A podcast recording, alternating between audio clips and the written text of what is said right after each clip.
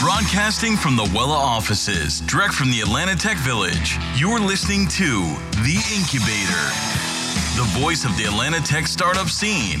The Incubator is a show featuring weekly interviews with Atlanta based startup founders, influencers, and entrepreneurs, who they are, what drives them, and how they plan to change the world. Today's show is made possible by Wela, helping you on your financial journey every step of the way. And now, here are your hosts, Trisha Whitlock and Todd Schnick. Good morning and welcome back to The Incubator. I am your host, Todd Schnick, joined by my friend and colleague, Trisha Whitlock. Good morning, my friend. This promises to be an entertaining conversation. I'm definitely excited. Anna Ruth's one of my favorite chicks in the startup scene. So I'm so glad she can be here. Well, let's get to it. We're joined by Anna Ruth, the founder and CEO of ARPR. Anna, welcome to the show. Thank you, guys. And Trish is is, is my favorite female chick. Oh my so. Should I just like I step know. aside and not Yeah. even participate in this You conversation? can leave. Yeah. I didn't think she'd actually say that, but uh, there we I'll have take it. it from here. So that wraps our conversation with Anna Ruth now. So before we get into our conversation, Anna, do take a few quick seconds and inform the audience a bit about you and your background. Absolutely. So I founded ARPR uh, three years ago, actually this week. So we're going to yeah, we'll be celebrating some some our third year. It's a it's a milestone. As you know, about 90% of, of companies don't make it to their third year. So we're pretty proud, particularly in our industry, which is public relations. And so we provide public relations, marketing, integrated communication services to technology companies from early stage all the way to, to the enterprise. We take an integrated 360 degree approach. So a lot of old school PR agencies might just do press and help you get in magazines, but we believe today in order to hashtag make news which is our tagline that you must take an integrated approach and look at and look at marketing um, holistically instead of in silos so we integrate social media and content marketing and analyst relations and media relations um, and we are based here in atlanta uh, right now we're in atlanta tech village we are moving to tech square and we also have an office in new orleans Ooh, I want to go there. yeah me too I just came back, so I'm ready to take a break from New Orleans. So you're and, and hungover? sober up. Do you have any recollection of the trip? Actually, I didn't drink too much, but I did do my, a good bit of dancing. So. Yeah. So I broadcast a lot of live radio from uh, from your convention center there, and and uh, I everything I do I piece together from the receipts from the night before. So It's like when you get your Uber receipt and you realize that you were driving home at like five in the morning. You're like, oh, that's when I went home. Perfect. But at least I got there safely. Uh, well, you make it sound so easy, but you guys are really killing it. I mean, I think you won Business Person of the Year from TAG. Anna Ruth PR or ARPR has been just swallowing up all of the different awards around town. So you guys are definitely doing something different. So what really differentiates you between the traditional PR firm and what you all do? And then how does that kind of translate into your understanding of how technology companies work? So, um, first, thank you. And we we have been in, um, extremely successful um, in a short amount of time. Today, we're a team of, of 14. Each month, we work with about 15 different technology companies. Um, and of course, that continues to grow month over month. What I say uh, to folks is when I started, Atlanta didn't need another PR firm, right? We didn't need another PR firm. We don't need another commercial real estate agent. We don't need another recruiter, right? Like, like Yeah, we we're, we're chock full of right? all of those. But we did need a PR firm that did things differently. And if we didn't, we you know, ARPR wouldn't have been as successful it is. And the reason it needed something, a, a different type of agency is a few reasons. One, PR is broken today. The industry experiences a 59% employee turnover every year. It's incredibly high. And the average agency client tenure used to be eight years. It is now down to less than three. So to me, that says PR is ripe for disruption. You couple that, you know, the fact that the business itself is, is broken and you have millennials coming into the workplace and these old school agencies doesn't work for them. Couple that with the revolution that's happening in media. This is a perfect example right now. Hype is a digital news outlet. We're doing a podcast, right? And newsrooms are devolving into digital newsrooms. They're accepting more content. They're writing shorter, more frequent stories, and they're using social media as distribution points as well as monet- part of their monetization strategy. So the way in which a company make news is no longer you send an email to a reporter or you put out a press release and you're going to get the, whatever stories you want. And at the end of the day, everybody pat yourself on the back. It's very different and must be tackled through an integrated approach approach. And we get that. We are somewhat millennial centric. I mean, our team skews younger. We've all come of age and watched the media environment transform. And so it's very natural. Um, it's very much a part of, of, of what we do every day. So that's what really makes our agency different. In addition to the fact that we have a super cool culture, I want people to actually want to come to work today and not come in dreading how many hours they have to bill. So that means employees are happy, which means our clients are happy and everyone stays around longer. So we focus on tech to answer the second part of your question. That's another differentiator for us. We just work with tech. If you own a restaurant, please do not come to me. I want to eat your food, but I don't want to represent you. Nothing against that. But in order to truly serve the tech industry, you must focus in it. And here's why. The tech industry faces so many different challenges and objectives that other industries don't. For example, companies are always thinking about their exit strategy. They are always looking to increase their valuation.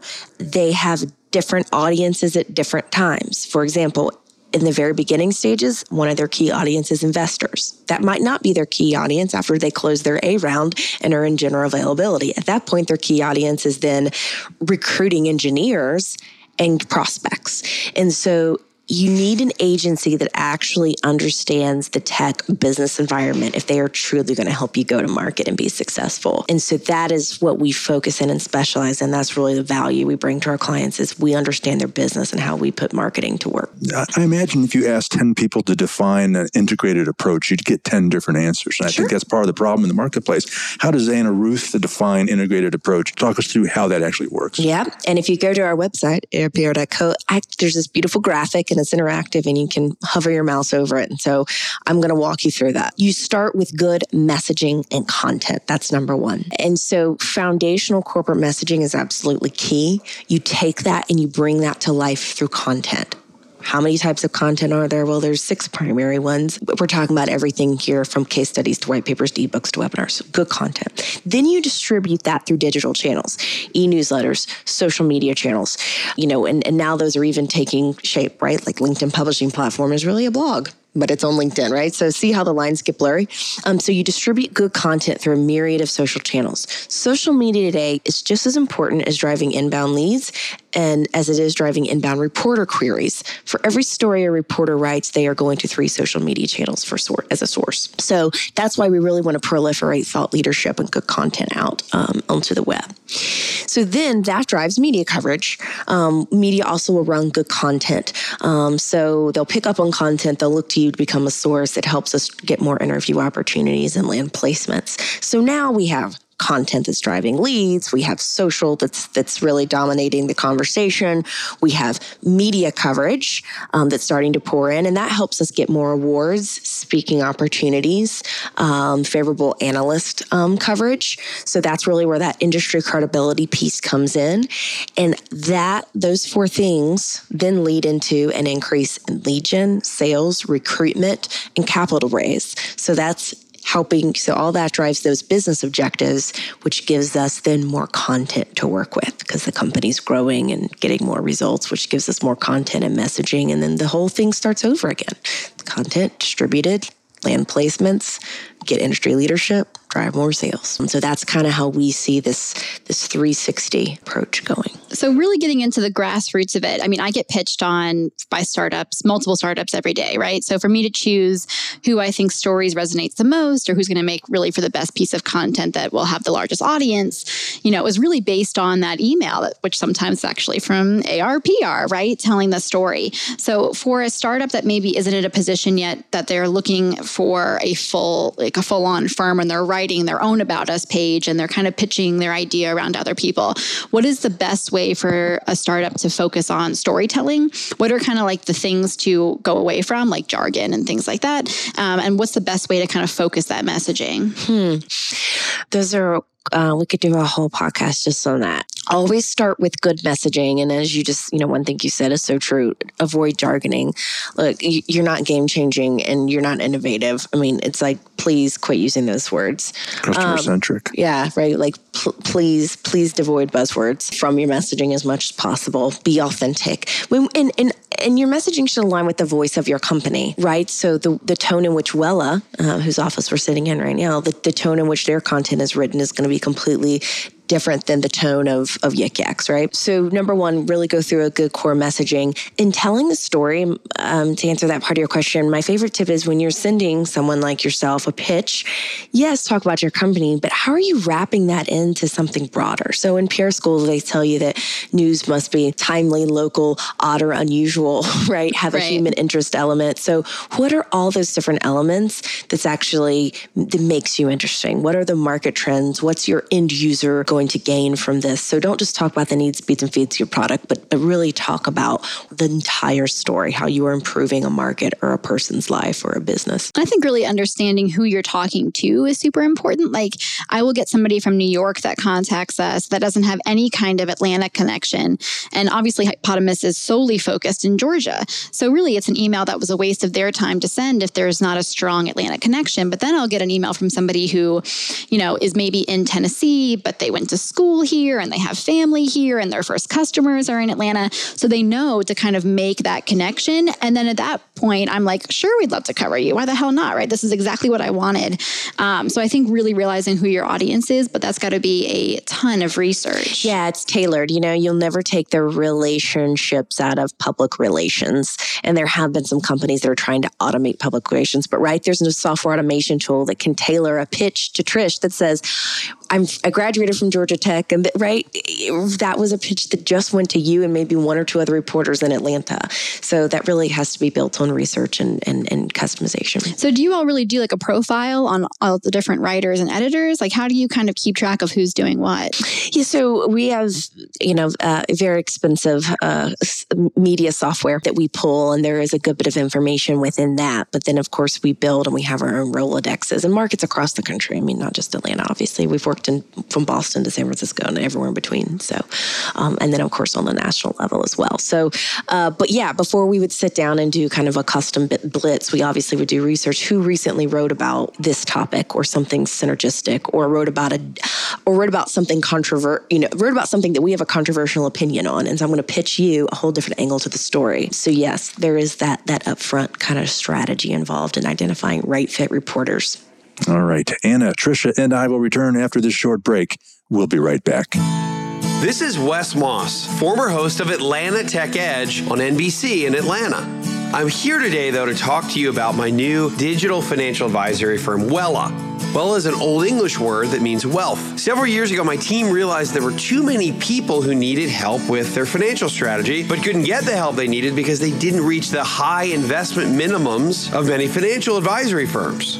To answer this need, we developed Wela, a digital platform that allows us to help people just like you get free financial advice and tools to better manage their finances.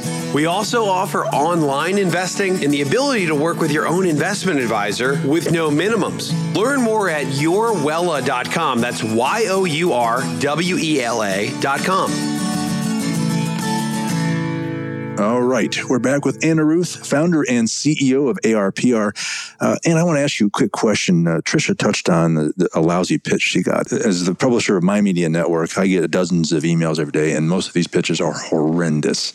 It, uh, cut, copied, and pasted mm-hmm. in different fonts for my name. And I mean, I wonder if, I don't want to spend a lot of time on this, but someone who's listening who, who unfortunately hasn't partnered with someone like ARPR, could share a couple of uh, bits of advice and counsel to an organization who's pitching someone? What, what, are, what are two or three things they should do to, to increase the likelihood that that pitch is going to get seen and, and, heard? Good subject line. I, I don't know if that's how you sometimes decide what to open or not, but if your subject line is introducing a new app that will save you time and money, you probably are going to just delete, not open it, right?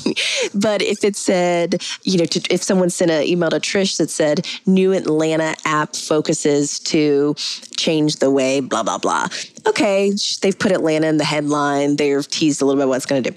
Uh, so good, uh, good subject line.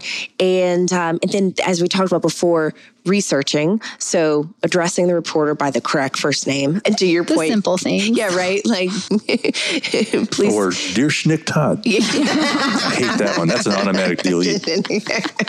um, you know, uh, and then down to little things. Sometimes I'll, you know, will I encourage my team to go on LinkedIn. Did you go to college with them? You know, are they, are you guys both alumni, or do you, who do you know in common? You know, so down to those little things. Or hey, I saw you sent a tweet about such and such. So always find find something. I, we had a with someone the other day, and they tied in a Harry Potter reference into a pitch because they knew that they knew that editor like had an obsession with Harry Potter because they Twitter stalked her, and totally worked. Treat the reporter as someone that you'd want to be friends with. I mean, that's how I've that's how I've always approached PR. Like everyone's pretty likable, and everyone wants to like you. If they don't like you, they're not going to cover you. So be likable, be real. Don't be a total flack, and then approach the the pitch short, concise tell a whole story, tease a couple of the specific bullets that, that about your product that you want covered. Give you two that are sitting here a full story to work with. Something something interesting and unusual. No one's just going to write a puff piece because you think that it deserves a puff piece. You got to give them something a little more interesting. Something meaty. Yeah,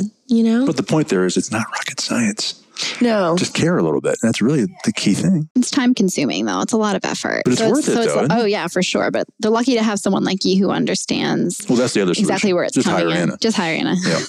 So my question, and that, that kind of brings to the next thing, is I know for a lot of startups, obviously, especially if you're bootstrapped, uh, money is everything, right? Money and time is a lot. So where do you kind of see that perfect sweet spot of okay, it's time for us to put our the our PR in somebody else's hands versus kind of doing it on your own in the very beginning. Yep. What do you find being the best timing for a company to start considering something like a PR firm to help them with their Yep, messaging? That's a great question. I actually wrote an article for Hypepotamus. It's been several months ago now, but but it's Click on it. It's, Well- yeah, it's exactly it's exactly on this. I think it's a the guide for startups with a fear of commitment or something. So it's anyway, super cute. It's all about relationships, and it makes all Yeah. these fantastic. because Uh, you should have a relationship with your PR firm, much like a relationship. You know, the guy's got to take the gal to dinner, and that costs a lot of money. So it's always economics. And I will say, you know, firms their hourly rates are going to be one twenty five to four fifty. I mean, it completely depends if you're using an independent contractor or a global agency. Typically, a company that can afford a retainer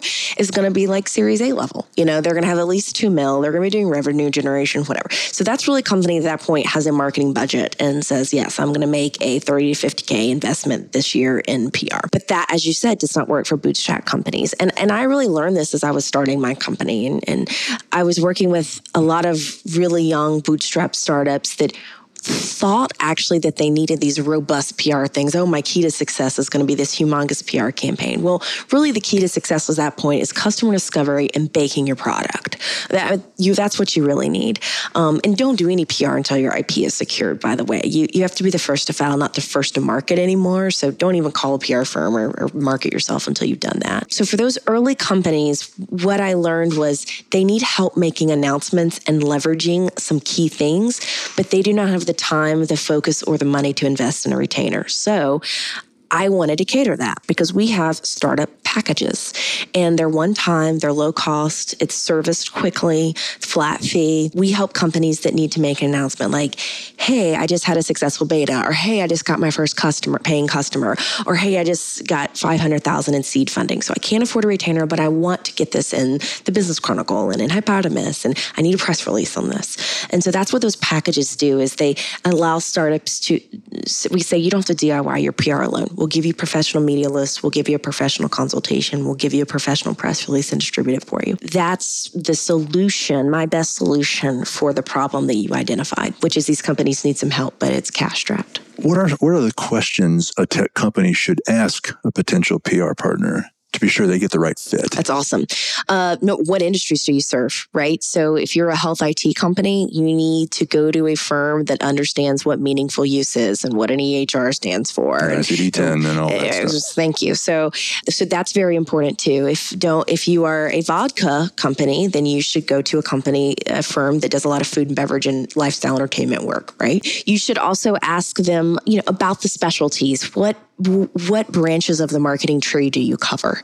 Because if you're paying someone four thousand a month just to do press, I mean, to me, they that's kind. Of, you need them to be able to have expertise cross functionally, so in social, in content, and analyst relations, and so forth. Um, so those are those are some of the initial questions. Um, ask them ask them how they structure their engagements. Would I just have one person on my account? Would I have three people on my account? Am I going to have someone senior level, or you know, if I'm your smallest retainer, does that mean mean the intern's writing my tweets? Like, I don't think so. I'll ask all those questions to make sure you're going to be serviced well, but that the firm also has expertise in your industry, because that means that they'll also have the relationships that go along with it and the background knowledge to quickly learn about your business. Oh, uh, super, another super important question. Do you represent another company that would be a competitor of mine? So many firms, I'm shocked, they don't adhere to the PRSA code of ethics. So here's, let me, let me give you an example.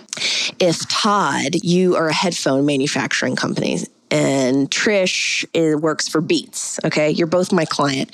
Mashable comes to me and says, "Hey, we're doing a story on the top headphone manufacturers. Uh, what do you got for us?" Now I am in an ethical quandary about do I send Trish or do I send Todd? Well, I know where I'm going to fall in that decision matrix. Right? I know. Trish is cuter. so, so that, right, you don't want your firm to ever be in the middle of choosing one client over another. So do make sure that there is no conflict of interest and get that in your contract. So now I have a quick question. You sent me an email recently about kind of like the pink ghetto, it was called, of social media, right? Which is very, very interesting.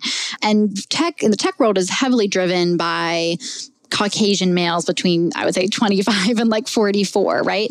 But then there's this whole layer of women that are either in the organizational side of things or they're more on the PR and media side of things. So, how do you find a balance with your own organization between male and female? And what's your perspective on kind of this pink ghetto, as they call, of social media? Yeah, that article was awesome for anyone listening. Google that. So, on Medium? Uh, yeah, I want to say it's Medium. Uh, but it's it's really a challenge. I'll talk specifically about my industry, which I know the best. In PR, 75% of our industry is female, right? That's that's we all know you think PR firm, you think cute chicks walking around, right? 85% of agency management is male. So you have this gridlock of men at the top and women at the bottom much like education, you have male principals and female teachers, or in medicine, you have, you know, it's beginning to change, but male doctors, female nurses underneath, right? And I think in PR, in men and women, you know, countless behavioral studies show we think very differently. And you need both brains at a table. Um, you need both people in a dialogue. Unfortunately, I don't think our PR education programs in higher ed do a good job recruiting men. So I'm gonna I'm gonna put the blame on them first. And then I think in agencies we don't we have not done a good job. Uh, going back to earlier, I said how broken they are. We don't do a good job of integrating genders and trying to diversify. And it's it's hard. You know, I would love to hire more men. We have one male. We joke with him that if he needs some male time, just go talk talk to our clients because they're all men because we service the tech industry. So that's also very unique. When we typically I'm the only chick at the you know at the conference table um, because we our clients are men. I do want a diverse agency, and the, the problem is the talent pool skews heavily female in our industry. Um, but in tech PR specifically, it's not your typical trick fail. Like we, we aren't representing, you know, lipstick brands and and and toys and restaurants. Like we're marketing technology companies that have very complex business problems and have very technical solutions. And so it's actually this, uh, the subject matter we work with today is anything but girly. Uh, 20% of the tech industry is, is female. So we work in a, in a, in a, in a male industry, but, um, but still we're a predominantly female PR agency because the talent pool is, is still that way. And, and I, you know, I'd like to see our education institutions do a bit better job. You talked that's my soapbox. You talked at the top of the show about how you work at all stages of the process from early stage to enterprise. I think you said, uh, I worry that a lot of tech companies are going to go out and buy that Tech PR for Dummies book and follow the model for all these different stages. Talk through how that evolution works and how they have to be very strategic about how different the stage, each stage is and how the approach becomes very different. I mean, you, you shared an integrated approach model that I think w- can work along all these stages, but there's nuances to it. For example, if a company in an earlier stage, say say they say they just raised their A round and, and they know they're going to be going out for their B round in 12 months, but for the next, you know, for, so for the next year, they really need to go to market strong. They really need to position themselves as the dominant player to increase that valuation for their B round, and they need to hire some engineers. Those are the challenges that they're going to be facing at that particular that tech company at that stage faces. So the PR plan we put together would be tailored for that For example, they need to win awards that show credibility of their product, that they are a disruptor, that they are innovative. That's a great way to, to get credibility and help evaluation and help ward off competitors. Uh, building thought leadership um, through speaking engagements for the CEO or the CTO, you know, whoever the figurehead is. That's important in that phase. Those key analyst relationships, you know, if a company is the first and the only to market, they might not always be the only, but they can always be the first. And so we really need to kind of own that in terms of conversation and making them appear as the dominant player and the thought leader in the space and the subject matter expert and that they have that they are winning the customer race faster than anyone else so case studies on first customers, using customer logos in, in, big bold ways. That also means in their customer contracts they need to have clauses in there that they can that they can use that company in marketing efforts. And if they need to negotiate on price point, trust me, it's totally worth negotiating on price point to get to use your customer's logo. So for an early stage company, those are a few of the tricks in the bag that we would use to help them with the business challenges they have at that moment.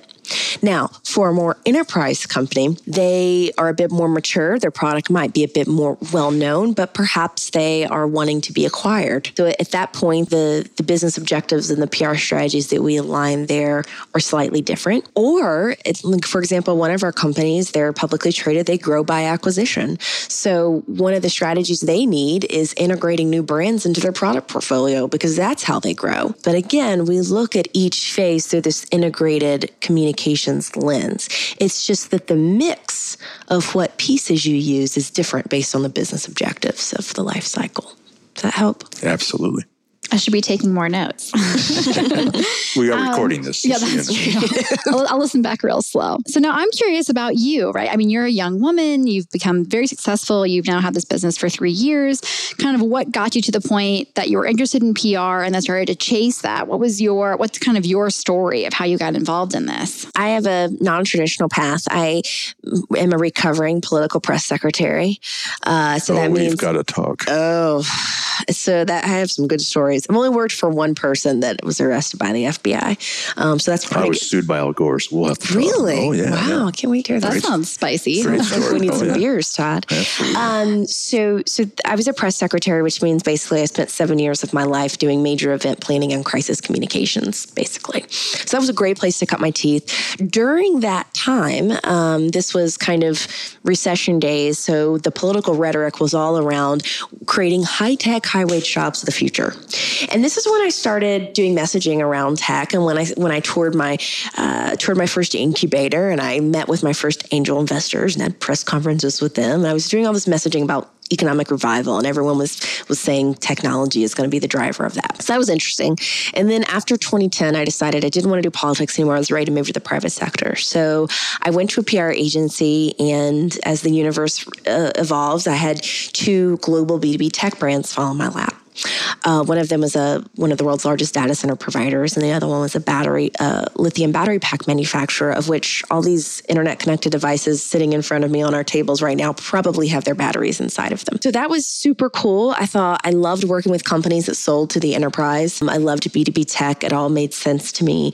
And I said, well, I could go out, I could do this on my own um, and be more profitable and do it better. Going back to how agency is broken, I saw a lot of ways in which I thought agency could be improved. And I wanted to serve younger companies, not not just enterprise. So that's a pretty big leap to take. I know there's lots of folks that will are kind of like weekend warriors or evening warriors on their startup or on their small business. So deciding to really leave that full time job and to go whole hog at doing something on your own is a huge decision to make. So what was the factors in that? Were you saving up for a year beforehand? Hell or, no.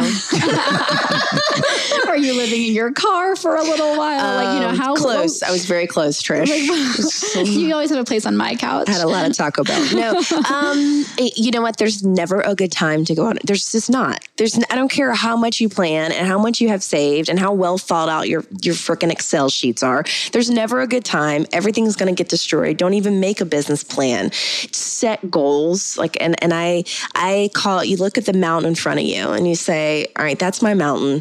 I'm going to get to the top of that mountain. I've never climbed it before. When I get up there, I will see what's ahead of me. And then you just see what the next one is and the next one is, and the next one is. And you get stronger as you go over each one of them. But no, I mean, I literally, I literally woke up. I put together a pipeline of people that you know, my hire me, I put together a 90 day budget of, of what I needed just, just to get through a quarter. And I put together a marketing deck and the ugliest logo you've ever seen.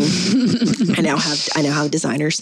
Uh, and I, I went and asked my mom for my wedding fund. And I was like, eh, it's not, you know, my prospects aren't gonna- looking too good. I'll just, gonna I'll take about it. that cash now and, you know, see, see, Build what, your I- own see what I can make of it. So anyway, that was three years ago. That the loan that I got from my family would barely cover like a quarter of my payroll today. So um, there's never a good time, and you have to put yourself out there, even though it's scary as hell and, and can feel uncomfortable. Um, and I, I don't look back. I, I do think it takes a certain kind of person. Um, it's very much my nature and my nurture collided to to to. Um, to to what I you know I really do think I was meant to do. And you have to like you have to like being in business. I loved being a PR practitioner. I still love doing PR. I like when I get to do client work. But I also found that I loved building a business and I love having a team and creating jobs. Um, and if I didn't do that, I'd probably just be an independent freelancer, you know? But because I decided that I loved that, and that's when I really put my head down and said, I'm going to build a business and, and the, all the financial risks that come along with it. But, you get desensitized As to they risk. say, as you climb that mountain of success, the peak keeps getting taller and taller. Yeah, yeah, yeah. We're we're on like floor three of a ten story building. I mean, what's next for us um, is we're going to continue to grow this business, and we are going to um, have an incredible asset because we only want to work with the, the best technology companies, and we want to hire the best talent, and uh, we want to change the way PR agencies are run, and we want to, you know, really at our core is supporting economic development by serving the tech industry, telling those stories, and helping them go to market. Well, Trish, as you always say, so far so good. So, one last quick question before we have to go to our Wela question of the week. Um, you obviously have your finger on the pulse of the Atlanta tech scene. Um, as we were roaring into 2016, uh, anything we should be paying attention to the next uh, 12 to 18 months? You know what I think is going to be fascinating, and I, I I am self projecting a little bit here, just because we're I've been in commercial real estate as we move offices, so I've been you know doing a lot of of, of digging. Um, there's going to be a proliferation of more technology hubs like the one we're sitting in today, ATV, and I think it's going to be very interesting to see if more tech companies come out of the woodwork because they actually have a place to go and how these synergistic environments when we have a physical facility that puts a bunch of brains and talents in the same diversified talents too in the same building Sure. what that ends up cooking up and how that ends up spurring our industry and and they're also several of them are becoming a bit focused. So Switchyards is b2c right? Um, there's there, there's some other places they're going to have more niche industry focuses. I'm very interested and curious to see how that ends up shaping our tech community but there's an absolute proliferation. I mean WeWork's coming in down the street. Whoever thought buckhead would be disrupted by kids on skateboards and skinny jeans you know like rolling around a chipotle at lunch? Like it's crazy how it's changing our city. So i think that's going to be really really interesting and i do think it will take 18 months i know there's a, a cool new space it'll be in atlantic station that probably won't be live for 18 months but i think we'll look back in a few years and what are considered office you know office regions in our in our city are going to have been disrupted by some sort of tech hub and then the jobs and the innovations that spawn from that will be cool And Trish, I think you'd agree. I think that is going to yield some positive fruit and some really cool stuff. Yeah, I mean, I think it'll definitely start to drop down the prices because it will be so competitive, which I'm hoping will help even more early stage folks decide that they want to come out of their basements um, and, and kind of be around other folks that are doing something similar. I really hope that there is a fail faster kind of mentality that starts in Atlanta that we haven't really seen because it's so easy to bootstrap here. It's very easy to survive for a long time with a somewhat shitty idea. I'm, I'm hoping that that kind of that ends that way that really talented people instead of wasting their time on maybe not the best idea can start to really rally around together to create something amazing that comes out of the city. But it's just it's crazy to see. I mean, when Hypepotamus was a physical space 3 years ago, it was us, Strongbox West and Next, and which were all relatively small spaces. Um, so to see that now there's like like almost 20 or 30 co-working spaces around town and that they're not starting that they're- they're not just a little bit here and a little bit there but it's very much like you said like all right we're doing consumer downtown and we're doing social enterprise downtown and we've got high scalable high tech scalable startups in midtown so it's exciting to see what that's going to lend itself and if there is another bubble who is going to survive that burst so i'm and hopefully hype will be something that does survive Oh, I Yeah. think it's going to do just fine. So, Uh, and I know you're aware of the fact that Wela makes this all possible. And so it's time for the Wela question of the week. So let me ask you, what is the best financial advice you have ever received? Best financial advice. Seriously, Todd, because um, you're asking a communications major. Uh, I don't have an MBA. Uh, but um, it was probably from my stepdad. I started my business um, to always be, always make conservative projections um, uh, on everything except business development. He always said would would always be liberal in what you need on business development. He had been the managing partner and he started an investment firm. So I always took his I was still do take his advice to heart. But every time I do make a projection, it's very, very conservative, in which case I'm usually pleased and proud of myself because I don't get myself in a bind that way. So uh, I'm not sure if that's what you wanted to hear. But no, no, no. That's, that's that is do how I. Quite brilliant. All right. Well, Anna, before we let you go, how can people contact you? Should they have questions? Where can they learn more about ARPR? Yeah, arpr.co uh, is our website. I mentioned starter packages earlier. You can view them and actually buy them on the website. And then you can also learn more about our traditional retainers and all of our great client work. I personally am on Twitter at Anna Ruth and ARPR is on Twitter, AR underscore underscore PR. Anna Ruth, the founder and CEO of ARPR. Great to have you. Thanks for Thank stopping by. Thank you guys. It was awesome. All right. Well, on behalf of our guest, Anna Ruth, my co host, Trisha Whitlock, I'm Todd Schnick. We'll see you next week on The Incubator. You've been listening to The Incubator, recorded from the Wela offices, direct from the Atlanta Tech Village. This broadcast is a partnership between the Intrepid Now Media Network and Hypepotamus and made possible by Wela, helping you on your financial journey every step of the way. The Incubator is directed by Andrea Risk and produced by Floyd Fischel. You can find The Incubator on iTunes, and leaving a rating and review on iTunes will be appreciated by all. Again, you've been listening to The Incubator. The show will return next week. We'll see you then.